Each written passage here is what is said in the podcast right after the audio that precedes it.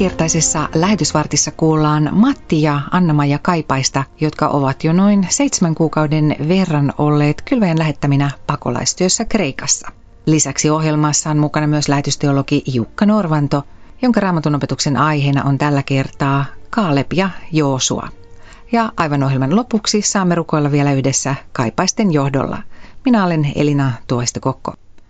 Matti ja Anna-Maja Kaipainen, olette olleet jo noin seitsemän kuukautta pakolaistyössä Kreikassa ja ennen kesälomaa pääsitte muuttamaan varsinaiselle työalueellenne maan pohjoisosaan. Miten alkuaika lähetystyössä pakolaistyön parissa sujui?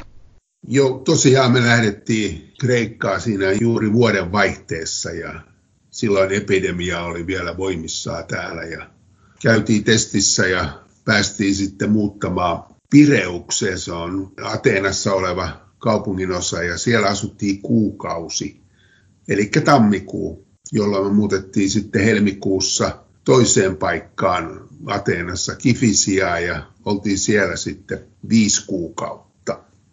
Me ollaan asuttu kolmessa eri paikassa, Kreikassa ja kahdessa paikassa Ateenassa kuusi kuukautta ja yksi viimeinen kuukausi me oltiin sitten suunnitellussa paikassa Pohjois-Kreikassa hyvin tämä epidemia on niin kuin vaikuttanut tähän meidän alkutaipaleeseen ja rajoitukset on ollut koko ajan päällä tuolla Kreikassa ja tosiaan tota, ei päästy niin kuin oikeastaan liikkumaakaan moneen kuukauteen muuta kuin kahden kilometrin päähän siitä meidän asumispaikasta ja tämmöisellä kännykkäsovellutuksella haettiin aina lupaa sitten, että jos ulos lähti kauppaa tai mihin tahansa lähtikin, niin aina piti olla lupa mukana tämmöisiä rajoitusten kanssa me on nyt eletty tämä alkutaipaleemme. Mutta ollaan nyt yksi kuukausi oltu varsinaisesti siellä Pohjois-Kreikassa.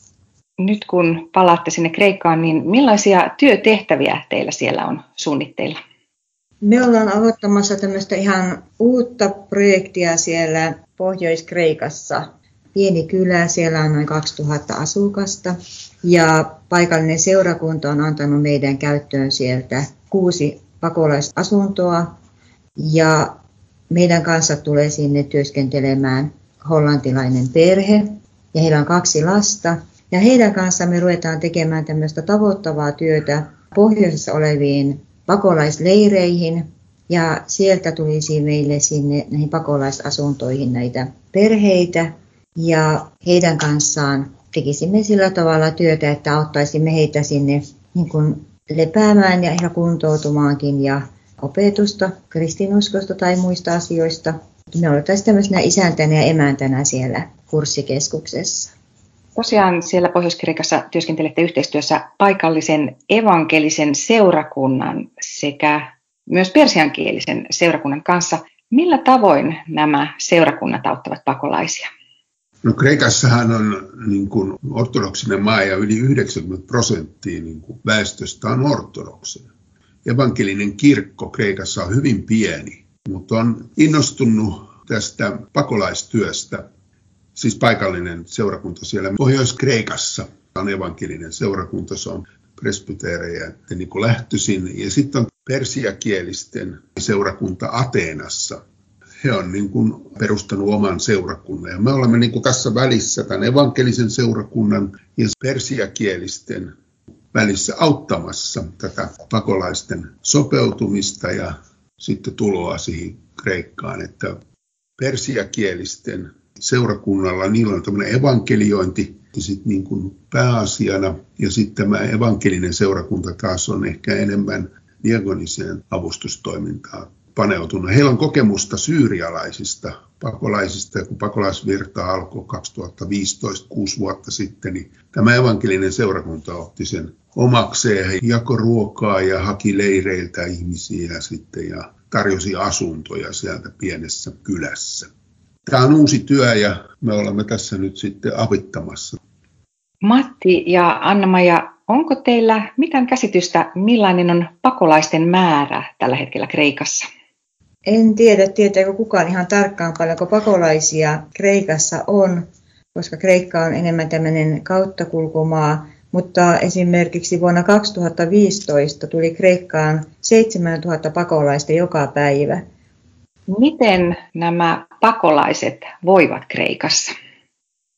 No se oli meillekin hiukan yllätys, että Kreikan niin kuin valtio, heillä ei ole resursseja tukea ja antaa taloudellista tukea niin sillä tavalla ehkä niin kuin länsimaissa ja Suomessa. Että tota, pakolaisten asema Kreikassa on tietysti sillä tavalla hyvin moninainen. Että ne, jotka on löytäneet töitä, niin heillä menee paremmin, mutta sitten ne, jotka ovat leireillä, siellä on tuhansia ihmisiä niin kuin eristyksissä leiriolosuhteissa ja asuvat teltoissa ja heidän asemansa niin kuin pakolaisena on niin kuin vaikea. Mutta sitten on muutamia, jotka on löytäneet paikkansa ja että hyvin moninainen tämä pakolaisen asema. Onko Kreikka pakolaisten kautta maa vai päätepiste? No me tavattiin aika paljon ja kuultiin tietysti niistä, jotka mielellään jatkaa matkaa Eurooppaa ja lähinnä Saksaa. Saksa kiinnostaa niin kuin pakolaisia, että heidän niin kuin, sukulaisia on varmaan paljon siellä ja viestejä ovat saaneet Saksasta, että siellä on hyvät oltavat. Ja jokunen tietysti on tullut jopa Suomeen asti, mutta kyllä pääasiassa olet jääneet tuohon Keski-Eurooppaan ja enimmäkseen kautta kulkumaan. Mutta monet myös pettyy siihen, että ovat sitten niin kuin jopa Norjaa asti päässeet ja sieltä sitten on tullut viestejä, että ei tämä olekaan niin mukavaa täällä Norjassa, että oltaisiin jääty mielellään sinne Kreikkaan. Matti ja anna ja Kaipainen, millainen on kreikkalaisten asenne pakolaisiin? Kreikkalaiset ovat auttaneet hyvin paljon pakolaisia ja kun niitä pakolaisia alkoi tulemaan silloin Lesbokselle ja muualle, niin, niin he todella paljon antoivat omastaan, mutta tämä jatkuva pakolaisvirta on väsyttänyt nämä ja esimerkiksi evankelinen seurakunta muutama vuosi sitten aloitti tekemään syyrialaisten pakolaisten parissa pakolaistyötä. Ja kun he oman työnsä ohella sitä tekivät, niin tämä pakolaisten valtava tarve erilaisesta avusta ja pyynnöt ja tavallaan sitten myös osa ei ollut tyytyväisiä siihen apuun, mitä he antoivat, niin väsytti tämän evankelisen seurakunnankin, että pakolaistyö on hyvin, hyvin väsyttävääkin ja siinä tarvitaan resursseja ja toivottavasti mekin voidaan nyt auttaa tässä asiassa sitten siellä Pohjois-Kreikassa. Millä mielin olette suuntaamassa alkavaan syyskauteen pakolaistyön parin Kreikkaan?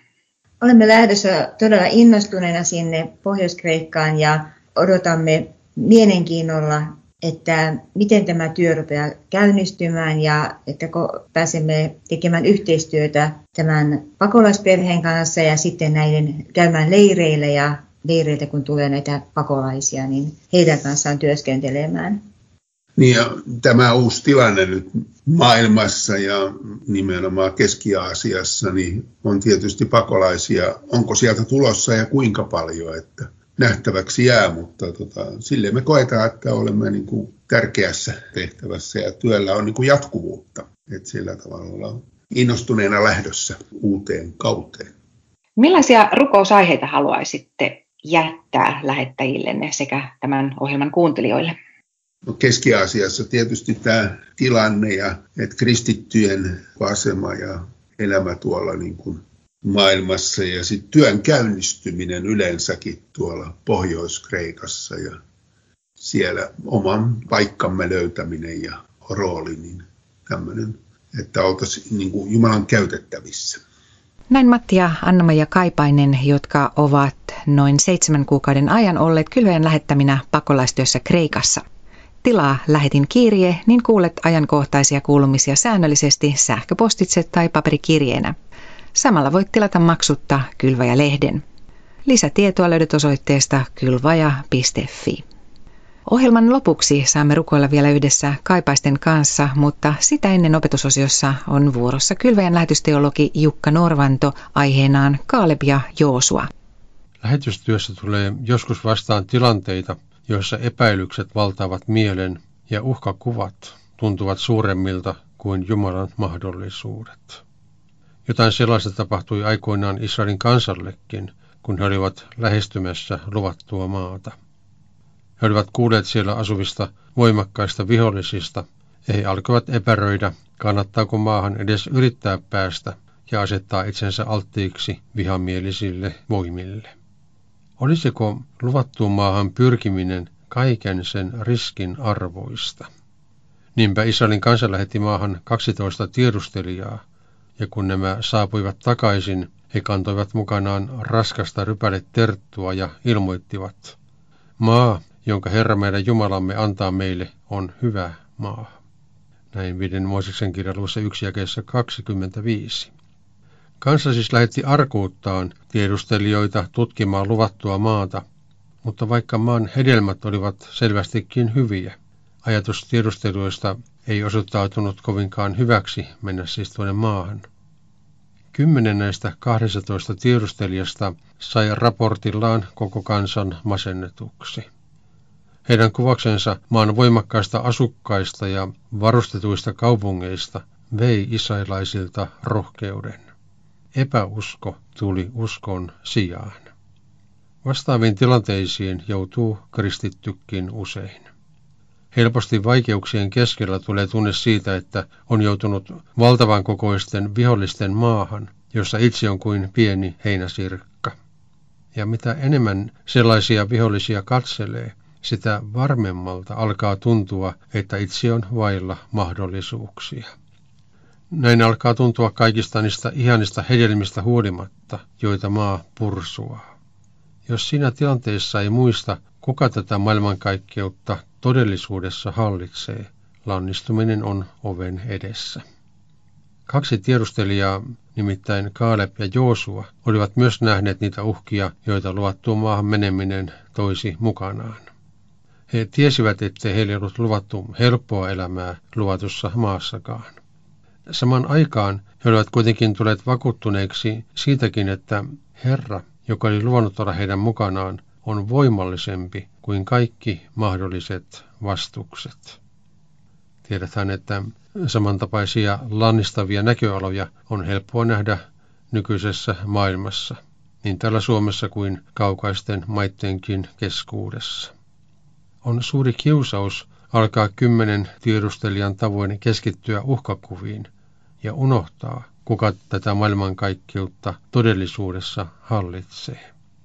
Siksi meidänkin aikanamme tarvitsemme Kaalepin ja Joosuan välittämää näköalaa. Kaalephan koittaa rauhoittaa perovaltaan joutunutta kansaa vakuuttamalla, me otamme maan haltuumme, me pystymme siihen. Näin neljännen Mooseksen kirjaluussa 13 ja kesä 30.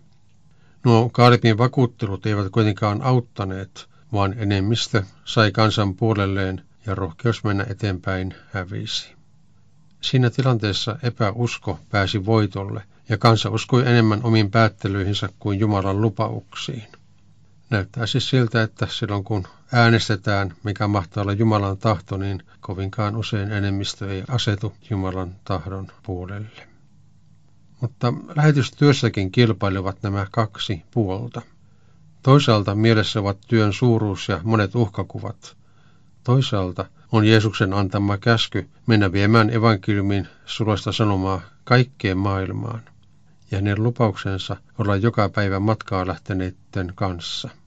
Ja kaiken lisäksi Jeesuksella on kaikki valta niin taivaassa kuin maankin päällä. Uhkakuvat todellakin ovat todellisia, mutta Herra Jeesus on voimallisempi ja hänen antamallaan sanalla on valta siirtää ihmisiä kuolemasta elämään. Siksi lähetystyön tekijäkin saa kääntää katseen Jeesukseen uhkakuvien sijasta. Siinä lähetysteologi Jukka Norvanto opetti raamattua teemalla Kaalep ja Joosua. Ja seuraavaksi rukoilemme vielä yhdessä Matti Kaipaisen johdolla. Tuossa viime pyhän aiheena on ollut kiitollisuus ja siitä nyt tämmöinen Luukkaan evankeliumin kohta antaa myös niin kuin näköalaa tälle edessä olevalle tehtävällemme, että tottahan Jumala hankki oikeuden valituilleen, jotka päivin ja öin huutavat häntä avuksi. Hänkö viivyttäisi apuaan? Hyvä Jumala, kiitos, että sinulla on oikeat aikataulut ja me saamme asettua sinun kädellesi ja sinun aikatauluusi ja uskoa, että sinä viet juuri oikeaan suuntaan ja oikeaan aikaan. Herra, sinä näet maailmassa olevan hädän ja kaikki ne, jotka nyt huutavat sinua avuksi. Sanasi mukaan sinä hankit oikeuden, etkä viivytä apuasi. Herra, me kiitämme sinun avustasi ja jokapäiväisestä armosta ja anna meidän uskossa luottaa sinun sanasi ja kulkea sitä tietä, jonka sinä olet jo valmiiksi meille jokaiselle tehnyt. Kuule rukouksemme ja jää meidän jokaisen luoksemme isän ja pojan ja pyhän nimessä. Amen. Lähtekää rauhassa ja palvelkaa Herraa ja toinen toistanne ilolla. Kylvaja.fi